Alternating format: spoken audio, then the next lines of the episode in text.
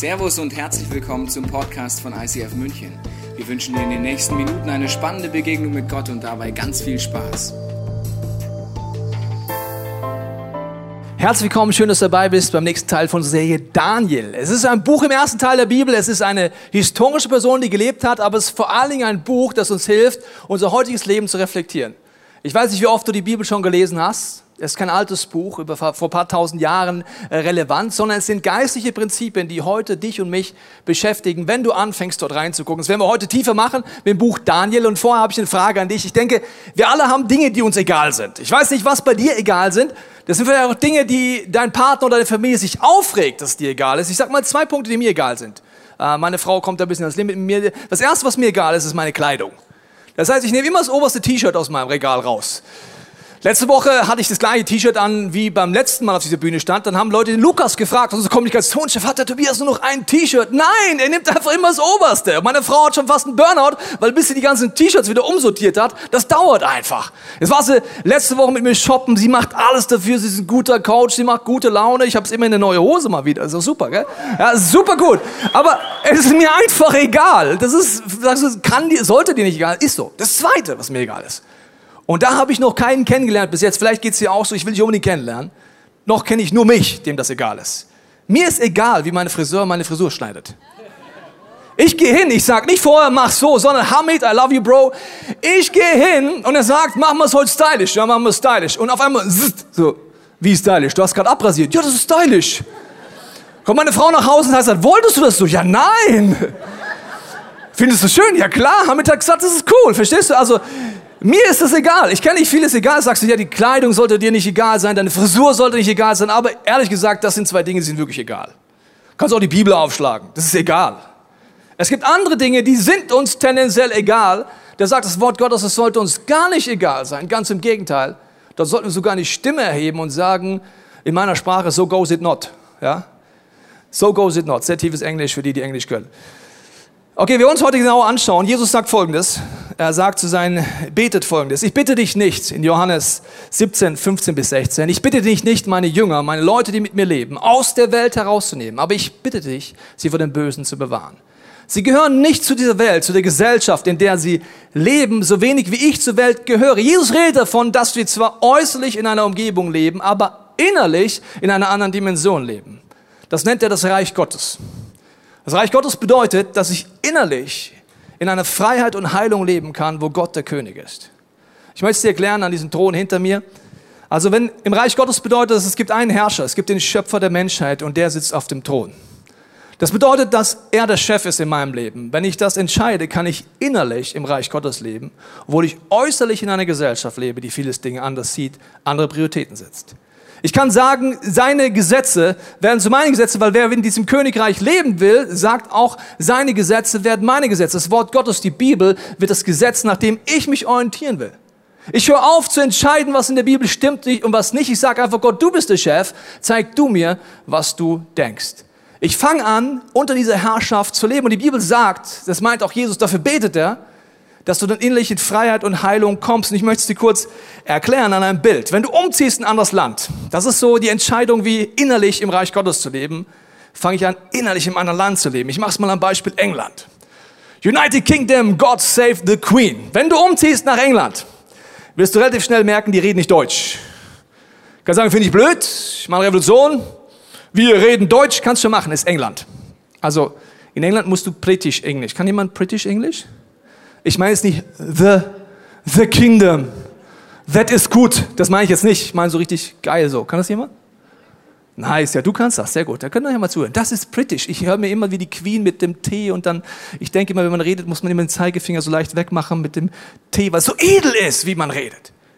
Wenn du ins Reich Gottes kommst, merkst du, deine Sprache ist nicht egal. Du wirst die Bibel aufschlagen, auf einmal merken, das, was du sagst, hat Kraft. Wenn du negativ über dich redest, über andere redest, auf einmal verändert sich deine Sprache, wenn du im Reich Gottes lebst. Nicht, weil du es musst, weil du merkst, es ist gut für dich. Auch wenn alle um dich herum anders reden.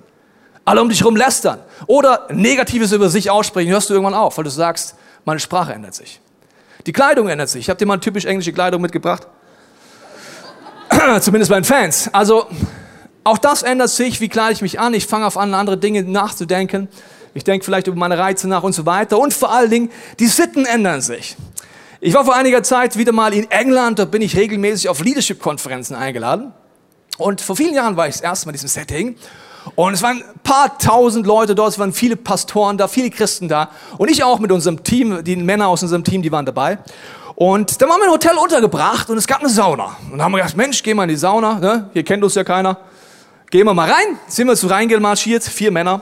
Und ich sag mal so, wir haben den German Style gemacht. Kennst du German Style? Also so wie Gott dich gemacht hat oder wie du es noch aufgepimpt hast, nachdem Gott dich gemacht hat. Also aber nackt halt. Also verstehst du, du kannst schon noch ein bisschen pimpen und so, aber grundsätzlich nackt. Das ist German Style. Okay, wir gehen rein, Handtuch drum, wir reden, machen ein paar Witze, ziehen Plank, setzen uns hin und schauen uns um und auf einmal merken wir, die hatten alle Badeklamotten an. Und da war ein asiatischer Pastor, der hatte einen Bademantel an. Ich habe gedacht, der stirbt gleich da drin. Und dann sagt nur einer, der auf British English, it's not German style here. Wir haben wieder alles bedeckt, was wir noch bedecken konnten, aber wir konnten das nicht mehr gut machen. Also verstehst du, das Verhalten war anders.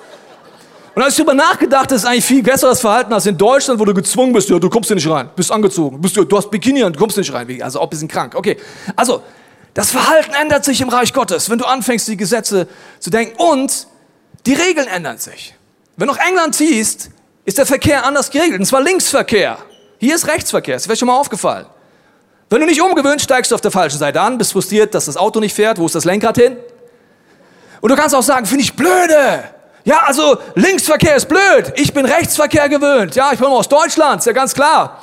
Was kein politischer Witz, muss dir keine E-Mail schreiben. Also ich meine jetzt nur Rechtsverkehr, verstehst du? Okay, ja. Ich krieg für alles E-Mails. Also das war jetzt nicht gemeint. Okay. Okay, dann kannst du sagen, ich bin dagegen. Ich bin aus Deutschland. Ich werde Protest machen. Ich fahre weiter im Rechtsverkehr. Ist mir doch egal, was die hier vorschreiben. Ja, dann zerstört es dich und die anderen Menschen. Das Reich Gottes hat Gesetze, es hat Verkehrsregeln, es hat Schilder. Wenn ich die breche, zerstört es mich und andere. Und dann brauche ich mich nicht beim König beschweren, sondern ich muss diese Gesetze anfangen zu leben. Okay, davon redet Jesus. Er sagt, ich bete nicht, dass ihr aus der Gesellschaft, aus der Welt rauskommt. Ganz im Gegenteil, ich bete, dass ihr innerlich im Reich Gottes leben könnt und dass ihr in diese Freiheit und Heilung leben könnt. Und jetzt geht es um Daniel, um dieses Buch. Es geht darum, dass er nach Babylonien verschleppt wurde. Und Babylon ist ein Symbol. Es ist hier historisch im Irak, Iran die Gegend. Aber es geht nicht um diese Region. Es geht einfach darum, um diesen Spirit dahinter. Und dieser Spirit ist bis heute da. Der Babylon Spirit nenne ich den mal so. Und ich möchte ihn dir genauer erklären heute an ein paar Beispielen. Was ist die Babylon Mentalität? Sie bedeutet wie im Verkehrsbeispiel in England. Es sind nur Nuancen, die anders sind. Ob ich rechts war oder links war. Aus Lenkrad rechts ist nur Nuancen, aber es kommt was ganz anderes bei raus. Und ich möchte ein Beispiel vorlesen, Epheser 5,11. Da heißt es, beteiligt euch unter keinen Umständen an irgendeinem Tun, das der Finsternis entstammt, da er keine guten Früchte hervorbringt, deckt solches Tun vielmehr auf. Die Bibel ist der Meinung, dass wenn du in einem System lebst, das nicht göttlich ist, dass deine Aufgabe sogar ist, aufzudecken, anzusprechen und Klarheit zu bringen. Und ich möchte mit dir jetzt mal schauen, wie schleicht sich dieses babylonische Denken in uns ein, am Beispiel vom König Nebukadnezar. Er war der König von Babylon. Und ich, wir gehen heute Daniel 4, das ist heute ganz sind wir Daniel 4, kannst du das zu nachlesen. Und ich lese dir mal vor, was das Mindset von Babylon ist. Ich sagte zu mir selbst, diese großartige Stadt habe ich als meine Residenz erbaut, mit meiner gewaltigen Macht habe ich das fertiggebracht und habe damit meiner Größe ein Denkmal gesetzt. Wenn du Babylon Spirit zusammenfassen willst, heißt es ich, mich, meiner, mir, Gott segne uns vier. Das ist Babylon Spirit. Ich, mich, meiner, mir, Gott segne uns vier. Jetzt sagst du, ja, was ist das Problem? Ich werde gleich erklären, was das Problem hinter diesem Denken ist. Gott sagt, er widersteht dem Stolzen. Er gibt Gnade den Demütigen. Demütige Menschen vergleichen sich mit Gott, dann sind die immer demütig. Also wenn ich mit Gott vergleichst, bist du immer demütig. Stolze Menschen vergleichen sich mit Menschen. Da bist du entweder minderwert oder stolz, beides in einer schwierigen Kategorie. Wir schauen uns das mal an, weil das Babylon-Denken ist nicht über Nacht. Es passiert nicht über Nacht, dass ich auf einmal sage, ja, bis gerade eben hatte ich noch Gott auf dem Thron und jetzt hat sich was verändert. Das sind drei Stufen, die man hochgeht, auch als gläubiger Mensch. Und die erste Stufe, die unterste Stufe, nenne ich Selbstbewunderung. Also es fängt damit an, dass ich mich selber bewundere, sagst du, nee, mache ich nicht. Also wir leben in einer Gesellschaft, Warte mal kurz. Bin gleich wieder bei dir, aber ich muss kurz ein Selfie machen, weil mein Instagram-Account. Ich poste euch, gell? Schaut nett. Also, diese Sticks gibt es noch gar nicht so lange. Wow, nice. Schön sieht aus, super, ja. Selfie-Sticks, sind die nicht geil? Weil im Endeffekt, wer ist denn immer im Vordergrund auf dem Bild? Nice, nice, nice, nice. Wie entscheide ich, ob das Bild gut ist? Ja, nicht, ob Tante Erna gerade den Kuchen im Mund hat, sondern sehe ich gut aus? Ja, ich sehe gut aus. Auf dem Gruppenfoto schaust du, als wären, wen suchst du als erstes? Ja, dich, ja klar. Woo. Ich sehe gut aus. Ja, der Rest scheiße, dann sehe ich umso besser aus. Also, Selfie Stick Generation bedeutet, ich mich, meiner, mir. Gott segne uns vier. Das heißt, du bist auf der ersten Stufe. Sagst du, ja, was ist das Problem? Du bleibst, wenn du es reflektierst, nicht auf der ersten Stufe stehen, sondern du gehst ein Schrittchen weiter. Und die nächste Stufe heißt dann Selbstauferbauung. Das bedeutet, dass ich Gott nur noch einbeziehe in mein Leben, wenn ich ihn brauche. Also solange es gut läuft in meinem Leben, ist Gott draußen. Wenn es mir schlecht geht, beziehe ich ihn ein. Chris Hodges hat das so ausgedrückt, ein Pastor aus Amerika.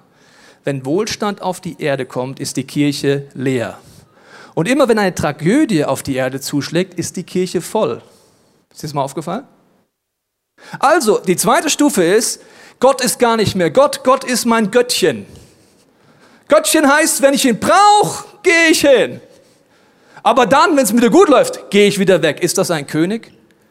Würdest du so mit einem König umgehen? Nee, dann ist es schon der erste Schritt. Wenn du dein Leben so lebst, bist du schon auf Stufe 2, ohne zu merken, auf dem Weg zu dieser Babylon-Mentalität. Und dann kommt der dritte Schritt, das ist selbst Genuss. Irgendwann, ohne dass du es merkst, sitzt nicht du, Gott auf dem Thron, sondern einfach du. In diesem System ist der Mensch im Mittelpunkt. Gottes Wort wird abgeschafft sogar lächerlich gemacht. Und alles, wo das Wort Gottes ins Spiel kommt, sagen, ja, das kann man nicht mal so sehen. Ja, das ist ja Altes Testament. Ja, also das muss man ja ganz anders sehen. Also das Wort Gottes ist eigentlich sehr klar, habe ich gemerkt.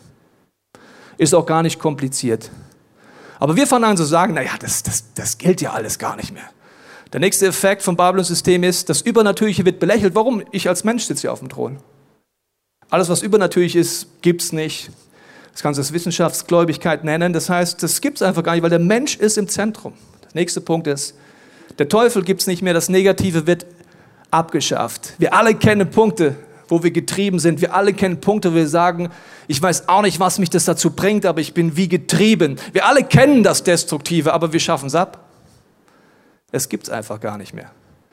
Und die Folge ist, dass alles, was sich gut anfühlt, und mit diesem Zitat möchte ich dir nochmal erklären, was hier oben bedeutet. Wenn die Dinge sich gut anfühlen für mich, dann sind sie auch theologisch auf einmal richtig. Das heißt, wenn ich sie für richtig finde und sie sich gut anfühlen, wird Gott nichts ergeben haben. Wer entscheidet dann? Ich, mich, meiner, mir. Gott segne uns vier. Ich sage ja, Liebe. Kann denn Liebe Sünde sein? wenn ich das doch so stark fühle, dann wird es Gott ja auch gut finden. Ja gut, ich bin verheiratet, ich will fremdgehen, habe das in Medien gelesen, ist eine gute Idee, um meine Beziehung aufzupimpen. Also wenn ich das fühle, dann werde ich es auch tun. Das heißt, wenn ich es fühle, dann ist es ja real, dann hat Gott damit auch bestimmt kein Problem. Das heißt, das Babylon-System passiert schneller, als wir denken. Aber wir sind schneller, als wir denken an den Punkt, wo es uns sehr beeinflusst. Geht durch die ganze Bibel durch. Ich mache dir ein Beispiel. Erste Seite der Bibel, Adam und Eva. Babel denken. Die Schlange begegnet in dieser Bildersprache Adam und Eva und sie sagt zu ihr Folgendes. Wenn du dich von Gott abwendest, ist es gut für dich. Wenn du gegen Gott rebellierst, wirst du sein wie Gott. Gott meint es nicht gut mit dir. Der ist auf dem Thron, ja, aber eigentlich weißt du, wer dahin gehört? Du. Und schon beginnt das Denken. Und Eva fällt drauf ein und Adam auch. Sie denken sich, ja, ich will sein wie Gott und der Babel Spirit beginnt zu wirken. Leider war Eva keine Chinesin. Weißt du warum? Dann hätte sie die Schlange gegessen und nicht den Apfel. Ganz tiefe Theologie. War es nur ein Witz, wenn du Chinese bist, war einfach ein Witz. Ich mache einfach Witze. Ich mache Witze über mich und auch über deine Kultur und über alle. Also, war es ein Witz, ja. Aber sie misstraut Gott und dieses Misstrauen ist uns drin. Deswegen wollen wir selber auf den Thron, weil wir denken, Gott meint es nicht gut mit mir. Dann geht's weiter. Turmbau zu Babel. Ich lese dir vor, 1. Mose, wie es da heißt. Und sie sprachen, wohlan lasst uns eine Stadt bauen, einen Turm, dessen Spitze bis an den Himmel reicht, dass wir uns einen Namen machen, damit wir ja nicht über die ganze Erde zerstreut werden. Sie sind stolz, sie bauen sich Thron, sie wollen auf dem Thron sein. Das ist die Reflex in dir und in mir der Rebellion gegen Gott. Und dann heißt es weiter, der Herr gab ihnen den Namen Babel, weil der Herr dort die Sprache der ganzen Erde verwirrte und sie von dort über die ganze Erde verstreute. Babylon kannst du übersetzen mit Verwirrung. Verwirrung ist eines der zentralsten Punkte, wenn nicht mehr Gott Gott ist, sondern der Mensch Gott wird. Ich möchte erklären, wo wir verwirrt sind. Als allererstes werden wir verwirrt in unserer Identität. Wer bin ich? Im Bible Spirit geht es um mich. Ich bin meine Gefühle. Ich bin meine Gedanken. Und es fängt an in dir etwas, wo du Identität anfängst zu glauben. Wer bin ich? Bin ich Mann? Bin ich Frau? Bin ich eines der hunderten Geschlechter, die mittlerweile kreiert wurden, um zu beschreiben, wer ich bin? Wenn sich nur noch um mich dreht, das Wort Gottes sagt, wenn wir gegen Gott rebellieren, überlässt er sich unserem Willen und gibt uns dahin in unsere Leidenschaften und Gefühle und wir sind verloren und wissen nicht mehr, was oben und unten ist. Und das ist die Verwirrung in meiner Identität. Genau das Gegenteil passiert, wenn Gott Gott ist und er auf dem Thron sitzt. Ich mache jetzt ein paar Beispiele zum Thema Verwirrung und Identität. Und du wirst merken, sie sind jetzt nicht ganz unumstritten und mir persönlich ist es zweitrangig, ob du meiner Meinung bist. Aber ich bitte dich, dass du mal selber das Wort Gottes aufschlägst. Wenn du sagst, du bist gläubiger Christ, und den Wunsch hast, in dem Reich Gottes zu leben, bitte ich dich selber zu lesen. Ich mache ein paar Beispiele zum Thema Verwirrung, weil Verwirrung bedeutet, dass es gute Argumente gibt und irgendwann kippen die, sonst wäre es nicht verwirrend, verstehst du? Sonst wäre es klar. Das ist böse, das ist gut, das ist schlau, das ist schlecht. Ich mache ein paar Beispiele, um zu zeigen, wie es kippt im Verwirrtheitsskala. Ich mache es mit Gender Mainstream. Wenn ich weiß, was das ist, Gender Mainstream ist aus einem sehr, sehr guten Gedanken entstanden. Und ich sage dir jetzt, warum es verwirrend wird weil viele Argumente sehr gut sind und viele Christen, eigentlich alle Christen, für die meisten der Argumente hinter Gender Mainstream aufstehen müssten, protestieren müssten und für Gleichberechtigung sorgen müssen. Es ist daraus entstanden aus der Unterdrückung der Frau, aus Vergewaltigung, aus Leid. Und Gender Mainstream sagt, wir müssen alles dafür tun, dass es Gleichberechtigung gibt zwischen Mann und Frau. Dass ein Kind nicht aufgrund seines Geschlechts einen Beruf wählen darf, sondern egal ob Rock oder Hose an, einfach Freiheit hat. Wir müssen Unterdrückung abschaffen. Ein super Punkt. Da müsstest du als Christ auf die Straße gehen und sagen, jawohl, so goes it not, ich mache da mit. Und dann geht es weiter, ja, dass du sagst, ja, äh, es ist ganz wichtig. Und wann kippt's? Wenn Gleichberechtigung in Gleichschaltung kippt, dann kommt ein Spirit rein. Und diesen Spirit, gegen den kämpft Daniel, kannst du nachlesen, Daniel 10, 11 und so weiter. Er ist beim Beten und Fasten und Gott sagt dann zu ihm, ich konnte nicht schneller zu dir kommen, weil ich musste gegen Engelfürsten kämpfen. Als du angefangen hast zu beten, ging es in der Geistdimension so ab, dass den Engelfürst Michael holen musste und so weiter, die kämpfen, das heißt die Spirits dahinter. Woran erkennst du die? Dass wenn du dagegen aufstehst, du einen aggressiven Gegenwind kriegst, wie Daniel. Wer die Knie nicht beugt, wird platt gemacht. Also wo kippt es? Es kippt dann auf einmal, dass nur weil das ein guter Punkt ist, man auf die Idee kommt, man muss alle Kinder gleichschalten. Man muss den Lehrplan verändern. Man muss Kleinkindern schon sagen, du hast jetzt vielleicht die Idee, dass du ein Junge bist, aber das bist du ja eigentlich gar nicht. Wir müssen von den Klos die Geschlechterzeichen abmachen, weil sonst legen wir ja die Kinder fest. Weißt du? Vielleicht möchte der Junge ja ins Mädchenklo, das Mädchen ins Jungklo. Jetzt sagst du, jetzt wird skurril, ja, das ist aber real. Wir reden jetzt nicht über was weit weg, sondern das sind Diskussionen, die auch in Deutschland schon angefangen geführt, in anderen Ländern schon real ist. Das heißt, 90 Prozent der Kinder haben diese Frage gar nicht. 90 Prozent der Kinder kommen als Junge oder als Mädchen auf die Welt und wissen, ich bin Junge und Mädchen. 10 Prozent haben die Herausforderung. Gleichschaltung heißt jetzt, wegen den 10 Prozent fange ich ein Lehrsystem an zu machen, wo ich die 90 Prozent übergehe und die Verwirrung noch größer mache. Da müsste man spätestens meiner Meinung nach als Christ sagen, so goes it not. Bei aller Berechtigung, jetzt kippt's. Jetzt fängt an, eine Minderheit der Mehrheit aufzuoktroyieren, was sie zu glauben und zu denken hat. Das wird immer schwierig ausgehen. Wer die Knie nicht beugt. Feminismus, gute Sache. Sie ist aus der Unterdrückung der Männer entstanden. Die Bibel sagt genau das Gleiche. Nach dem Sündenfall sagt Gott, die Folge der Sünde ist, dass der Mann herrscht über die Frauen. Jeder Christ müsste jede Unterdrückung von Männern über Frauen abschaffen. Das steht in dem Wort Gottes. Feminismus ist aber aus der Verletzung raus entstanden, dass Männer Frauen verletzt haben und verletzte Menschen verletzen dummerweise Menschen. Sie kommen vom einen Extrem ins andere Extrem, von Männern, die überhöht wurden, zu Männerhass. Irgendwann kippt's. Und dann wird's destruktiv. Auch ein weiteres Beispiel. Homosexualität. Gestern war der Christopher Street Day, ich habe das gestern Nacht erfahren. Die Serie war schon von einem Jahr festgelegt, also Gott hat irgendwie einen Zusammenhang hergestellt, finde ich sehr interessant. Aber nicht von meiner Seite. Ich wünschte, ich wäre so strategisch, aber bin ich nicht. Aber jetzt möchte ich was zum Thema Homosexualität sagen. Auch dort Unterdrückung Jegliche Form von Unterdrückung ist nach dem Wort Gottes zu begegnen. Jede Form von Sklaverei, jede Form von Ausschließen, jede Form von Verurteilen, sagt das Wort Gottes, da solltest du dringend aufstehen. Wo wird es jetzt wieder wirr? Indem es wieder kippt. Ich mache das einen Unterschied zwischen Staat und deinem Glaubensleben. Weil das machen viele Christen, bringen das durcheinander, aber auch viele Nichtchristen. Ich möchte es dir kurz erklären, was das bedeutet. Unser Staat, unser Grundgesetz ist aufs Wort Gottes aufgebaut. Wusstest du das? Ich habe letztens in der Rede gehört von einem sehr weisen Mann eigentlich in Deutschland, der hat ernsthaft gesagt, also die beste Nachricht für Deutschland ist, dass das Christentum seinen Einfluss verliert. Da habe ich gesagt, Junge, hast du mal aufgepasst in Geschichte, weißt du, wo das Grundgesetz herkommt? Wo kommt es denn her? Die Würde des Menschen ist unantastbar. Aus dem Wort Gottes. Wo kommt es denn her? Freiheit. Der Wille des Menschen, Freiheit. Religionsfreiheit. Gott will deinen Willen nie übergehen. Es ist ein christlicher Wert, dass ich dich nie zu etwas zwinge, was den Glauben angeht.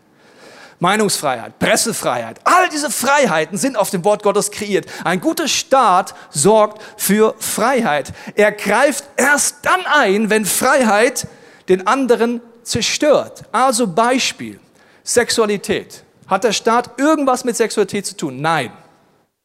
Er muss sich vollkommen raushalten. Du darfst deine sexuelle Orientierung wählen, solange du niemanden zerstörst. Wenn du mit Kindern Sex hast, muss der Staat sagen, stopp. Wenn du Leute zerstörst oder vergewaltigst, muss der Staat sagen, stopp. Wenn es für beide gut ist, dann ist deine Sexualitierung deine freie Entscheidung. Jetzt sagst du, ja, ist ja logisch. Ich werde gleich erklären, wann es kippt. Es kippt nämlich schneller, als man denkt. Das mache ich erst in einem anderen Beispiel. Religionsfreiheit. Um dir nochmal den Punkt zu verdeutlichen. Es gibt Staaten, muslimische Staaten, auch andere, die haben Gesetze erlassen, wo es heißt, okay, du darfst Moslem werden, aber Konversationsverbot, du darfst auf keinen Fall vom Moslem Christ werden. Okay? So, das bedeutet, in eine Richtung gibt es Freiheit, in die andere nicht. Das ist kein christliches Denken. Du musst frei sein, dein Glauben zu wählen. Wann muss der Staat eintreifen? Jemand sagt jemand letztens, ja, wir müssen Moscheen verbieten. Ja, dann bist du in einem ideologischen Spirit drin, der genauso zerstörerisch ist wie der religiöse Spirit, der fast die komplette Kirche zerstört hat. Du musst nicht Moscheen verbieten, sondern wenn in einer Moschee Waffen gelagert werden, muss der Staat eingreifen. Warum? Die Freiheit wird von ihnen missbraucht und es geht zur Zerstörung von Menschen. Und so können wir es auf andere Dinge übertragen. Was ist Abtreibung? Vor zwei Wochen habe ich darüber geredet. Die Freiheit des Menschen ist das eine, aber was ist, wenn Kinder getötet werden? Jetzt wird es ein bisschen unangenehm. Dann müsste der Staat sagen, so goes it not. Deine Freiheit hat die Grenze an der Würde des nächsten Menschen. Das hat gar nichts mit Religion zu tun, das hat was mit göttlichen Prinzipien zu tun. Und der Staat sollte sich vollkommen aus Ehe raushalten. Vollkommen. Warum? Die Ehe gehört in meine Meinungsfreiheit, meine Religionsfreiheit, wie heirate ich, wo heirate ich. Wenn du sagst hinduistisch, machst hinduistisch. Wenn du homosexuell heiraten willst, heirate homosexuell. Wenn christlich, christlich, jüdisch, jüdisch, muslimisch, muslimisch, Naturdoktor, Religion, evolutionsmäßig, Naturdoktor, evolutionsreligionsmäßig. Do what you want, solange du keinen zerstörst. Der Staat hat damit nichts zu tun. Wenn er jetzt anfängt vorzuschreiben, okay, also, alle müssen, alle Pastoren müssen jetzt in Zukunft homosexuelle Paare trauen. Wow. Was macht er? Kippt. Ich kann genauso wenig vorschreiben, dass morgen alle in der Synagoge heiraten müssen. Oder dass du muslimisch heiraten musst. Es ist frei. Da muss der Staat sich vollkommen raushalten. Was muss der Staat machen? Der Staat muss dafür sorgen, dass es Bürgerlein gibt. Diese kleinen Kinder, die die meisten von uns gar nicht wissen, dass das beim Sex auch entstehen kann. Also Das ist das einzige Interesse vom Staat. Wir brauchen Bürger. Was muss er fördern? Jede Beziehung, wo es Bürger gibt. Der Rest, do what you want, solange du die Freiheit nicht missbrauchst und niemanden zerstörst. Warum mache ich das so ausführlich? Weil es alles wirr ist. Brutal wirr. Und dass es einfach verdreht wird. Es wird ein Gesetz diskutiert, gerade vom Bundesgesundheitsminister. Es ist ein guter Ansatz. Man hat gemerkt, dass Kirchen und auch andere Leute Homosexuelle schlecht behandeln und auf eine falsche Art umpolen wollen. Was muss der Staat machen, wenn Leute unterdrückt werden? Er muss Gesetze machen. Was darf er nicht machen? Kippen. Das wird gerade diskutiert, je nachdem, wie es kommt, ist ein Vorschlag, dass man ein Konversationsverbot in meiner Sprache ausspricht, dass man von hetero zu homo wechseln kann, von homo zu bi, von bi zu zi, zu ki, zu fi, zu di. Aber was du nicht mehr darfst, ist von homo zu hetero. Jetzt sagst du, ja, das kommt ja nicht, ja? Weißt du noch, kippen? Ist nur die Frage der Zeit, wann es kippt. Dieses Gesetz bedeutet, dass die Freiheit der Menschen eingeschränkt wird. Gegen dieses Gesetz müsste jeder Homosexuelle, jeder Heterosexuelle, jeder Christ und jeder mündige Bürger sagen, so goes it not. Unterdrückung abschaffen, aber jemanden zu verbieten, seine sexuelle Orientierung zu verändern, das ist so übers Ziel hinaus und das wird total schräg. Dass ein Pastor ins Gefängnis gehen soll, nur weil er andere Meinung hat aufgrund des Wort Gottes, das wird total schräg. Das ist übers Ziel hinausgeschossen. Aber dieses Spirit wird immerhin übers Ziel hinausschießen und er wird am Ende vom Tag immer da herrschen. Gott ist nicht mehr auf dem Thron, sondern Menschen. So, das ist jetzt auf den Staat bezogen. Jetzt gehe ich mal auf meinen Glauben. Und beim Glauben ist ganz wichtig, dass wir es nicht durcheinander bringen auf einer staatlichen Diskussion und Glaube. Ob etwas Sünde ist oder nicht, gehört nicht in die Politik. Wusstest du das? Das ist eine Sache zwischen dir und Gott. So, wenn du jetzt entscheidest, egal was deine sexuelle Orientierung ist, du gehst auf die Knie und sagst, Gott, du bist der Chef in meinem Leben. Jesus Christus, du für mich am Tod, bist am Kreuz gestorben, für mich, ich nehme das an.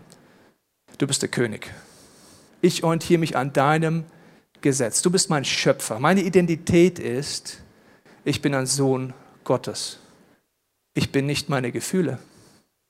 Ich bin nicht meine Gedanken. Ich bin Sohn. Und ich möchte jetzt nicht die Gender-Thematik wieder aufmachen, sondern ich möchte über Wertigkeit reden, weil die Bibel sagt auch, ich bin eine Braut. Du kannst mich jetzt auch mit Schleier dir vorstellen. Mir geht es um Identität, ja, bevor ich jetzt wieder hier Diskussionen habe. Also, mein Wert, meine Identität kommt von Gott. Und jetzt kommt der Punkt, wenn ich dann sage, und nur wenn ich das sage, dein Gebote, dein Gesetz in meiner Notierung, hilft mir. Ich bin verloren in meinen Gefühlen, Gott. Ich weiß nicht, was oben und unten ist. Und egal, ob es jetzt meine Sexualität ist, inklusive Homosexualität, wie krass wäre das denn, wenn Homosexuelle gar nicht Veränderungen gehen dürfen, aber alle anderen dürfen? Wie krank wird das denn? Musst du das machen? Ja, das musst du überhaupt gar nicht machen. Aber wenn du es machst und das Gesetz Gottes anerkennst, ist es gar nicht so kompliziert, wie wir tun. Du schlägst die ersten Seiten der Bibel auf, da steht, und Gott schuf den Menschen als Mann und Frau. Punkt. Kompliziert? Nein. Sind wir alle unsere Identität davon entfernt? Ja. Brauchen wir alle einen Retter? Ja. Eine junge Frau lernt Gott kennen, und sie erlebt, dass sie wirklich wünscht, dass Jesus der Chef in ihrem Leben ist. Sie sagt, okay, ich fange das an zu probieren, ich fange an Bibelstellen über Sexualität und Identität zu lesen. Und sie sagt, Jesus, red zu mir. Sie ist zu dem Zeitpunkt der Meinung, dass sie im falschen Körper geboren wurde. Sie wäre gerne ein Junge. Sie will sich umoperieren lassen. Sie liest die Bibel, kommt an diese Bibelstelle, wo es heißt, und Gott schuf den Menschen als Mann und Frau. Und Gott fängt in ihren Gedanken mit ihr an zu reden. Der erste Gedanke ist, wie habe ich dich geschaffen, mein Kind? schaut er sich runter und sagt, ja, also geschaffen hast du mich als Mädchen. Aber ich wäre gerne ein Junge. Und dann sagt Gott mit seiner liebevollen Art, das kann nur er. Was möchtest du denn? Er sagt sie, ja, eigentlich wäre ich gerne ein Mädchen, aber ich kann es mir nicht vorstellen. Warum? Meine Gefühle sind so stark. Und sie fängt an, einen Weg der Orientierung zu gehen und Gott hilft ihr, dass sie nicht mehr verloren ist in ihren Gefühlen und ihrer Identität, sondern sie zur Ruhe kommt. Dieser Glaube ist aber nur für dich, wenn du es leben willst. Es hat nichts mit der politischen Diskussion zu tun. Das ist deine Entscheidung, ob du das Wort Gottes annimmst oder nicht. Und deswegen ist nicht deine Aufgabe als Christ rumzulaufen und sagen, ja, folgende zehn Punkte sind übrigens Sünde. Ja, dann kommst du gar nicht mehr raus. Wo willst du denn anfangen, inklusive deinem Leben? Ich habe heute zehn Sünden begangen. Wollte ich sagen als allererstes. Und zweitens, du bist habgierig, Chef. Das ist eine Sünde. Hä? Wenn jemand Gott begegnen will, dann wird er ihm begegnen und er wird uns verändern in unserer Identität als Söhne und Töchter Gottes. Wie kann ich jetzt die Schritte gehen in diese Richtung, wenn ich das erkenne? Ich möchte Sie ein Beispiel von Nebukadnezar machen. Er ist an dem Punkt, dass er ja der Meinung ist, er ist im Zentrum. Ich, mich, meiner, mir. Weißt du noch? Daniel 4 einen Traum. In diesem Traum sieht er einen Baum. Der Baum wird gefällt. In diesem Baum sind wilde Tiere sind da und Vögel vom Himmel. Und er weiß nicht, was der Traum bedeutet. All seine Wahrsager und Seher wissen nicht, was es bedeutet. Dann kommt Daniel und erklärt ihnen den Traum. Woher wusste Daniel, was der Traum bedeutet? Hast du mal darüber nachgedacht? Weil Daniel Gottes Wesen kannte. Und wenn du heute das Wort Gottes kennst, könntest du den Traum auch deuten. Nochmal das Bild zurück, bitte. Bäume in der Bibel, habe ich schon mal eine Predigt drüber unterhalten, überhalten, ist, steht für Menschen. Wilde Tiere in der Bibel stehen für dämonische Kräfte und die Vögel des Himmels auch, sagt Jesus in Gleichnissen. So, das heißt, der Traum, ich lese ihn dir gleich vor, war gar nicht so schwer zu deuten, wenn du das Wort Gottes kennst, wenn du nicht verwirrt bist.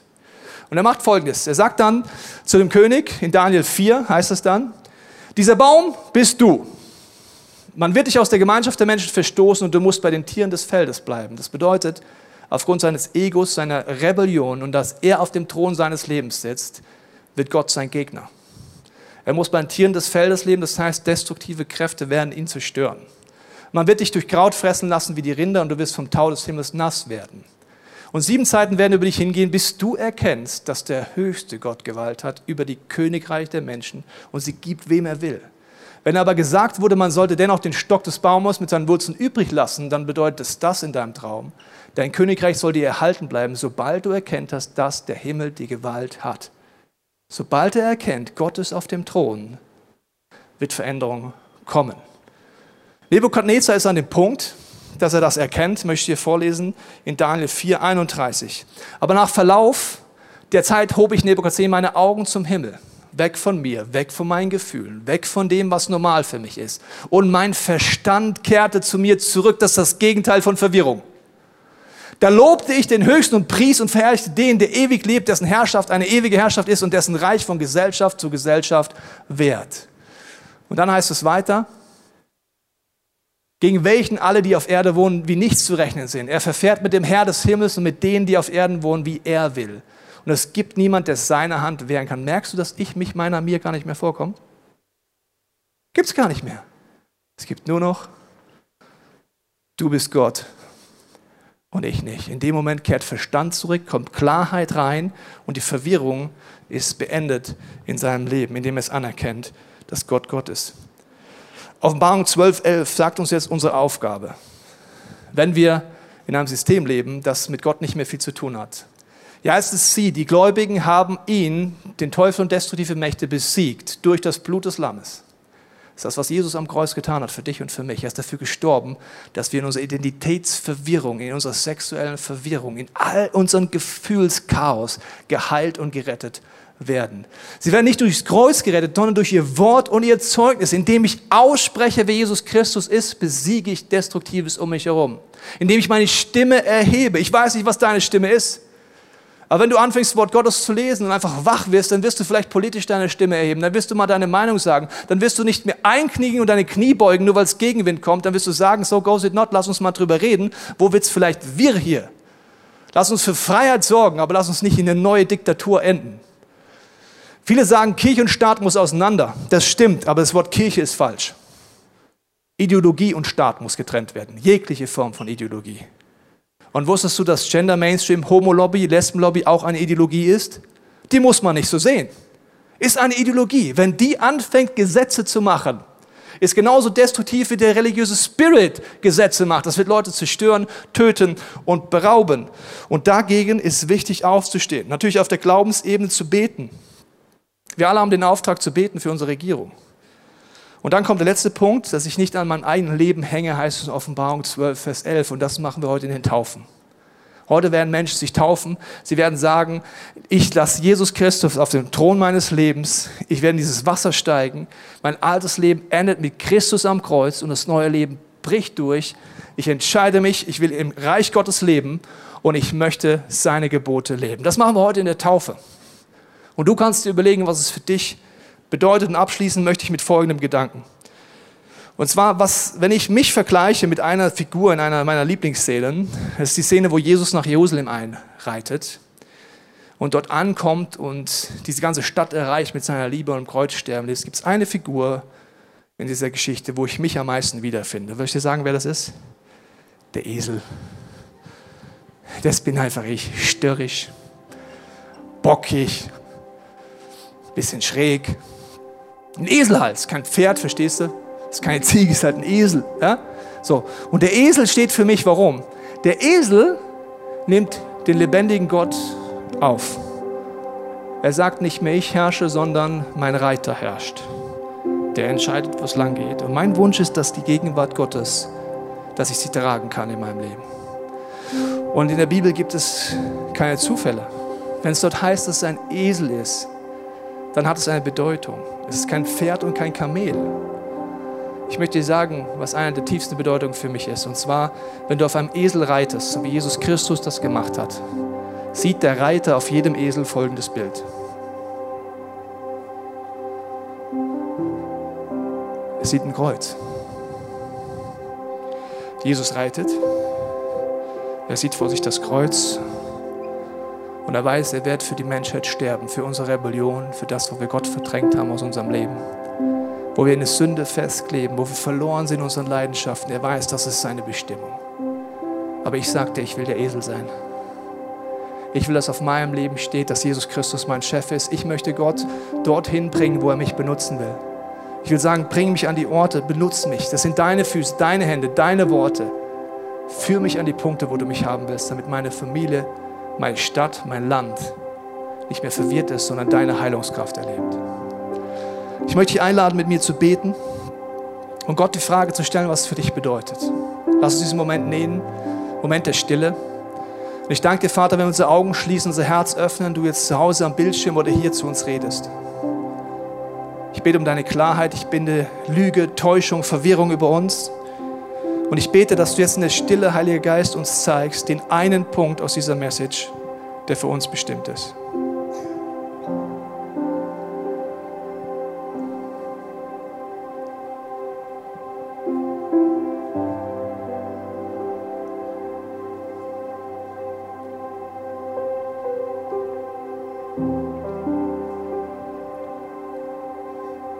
Papa, ich bitte dich um Vergebung, wo wir dich verdrängen. Jesus, tut mir leid, wo wir gegen dich rebellieren, wo ich das in meinem Leben mache, wo wir das als Gesellschaft machen, wo wir dich anspucken und mit Füßen treten und blind sind. Vergib uns, denn wir wissen nicht, was wir tun. Ich danke dir, Heiliger Geist, dass du jetzt kommst mit deinem Geist der Umkehr, dass wir reagieren können, dass deine Klarheit kommt in unsere Herzen. Ich danke dir, dass du jetzt wirkst und klopfst und uns zeigst, was für uns bedeutet würde dich zum ersten Mal einladen, dich zum Chef machen und einfach dich bitten, Klarheit zu geben in unseren Gedanken. Amen. Wir hoffen, dass dir diese Predigt weitergeholfen hat. Wenn du Fragen hast, kannst du gerne an info at icf-moenchen.de mailen und weitere Informationen findest du auf unserer Homepage unter www.icf-moenchen.de.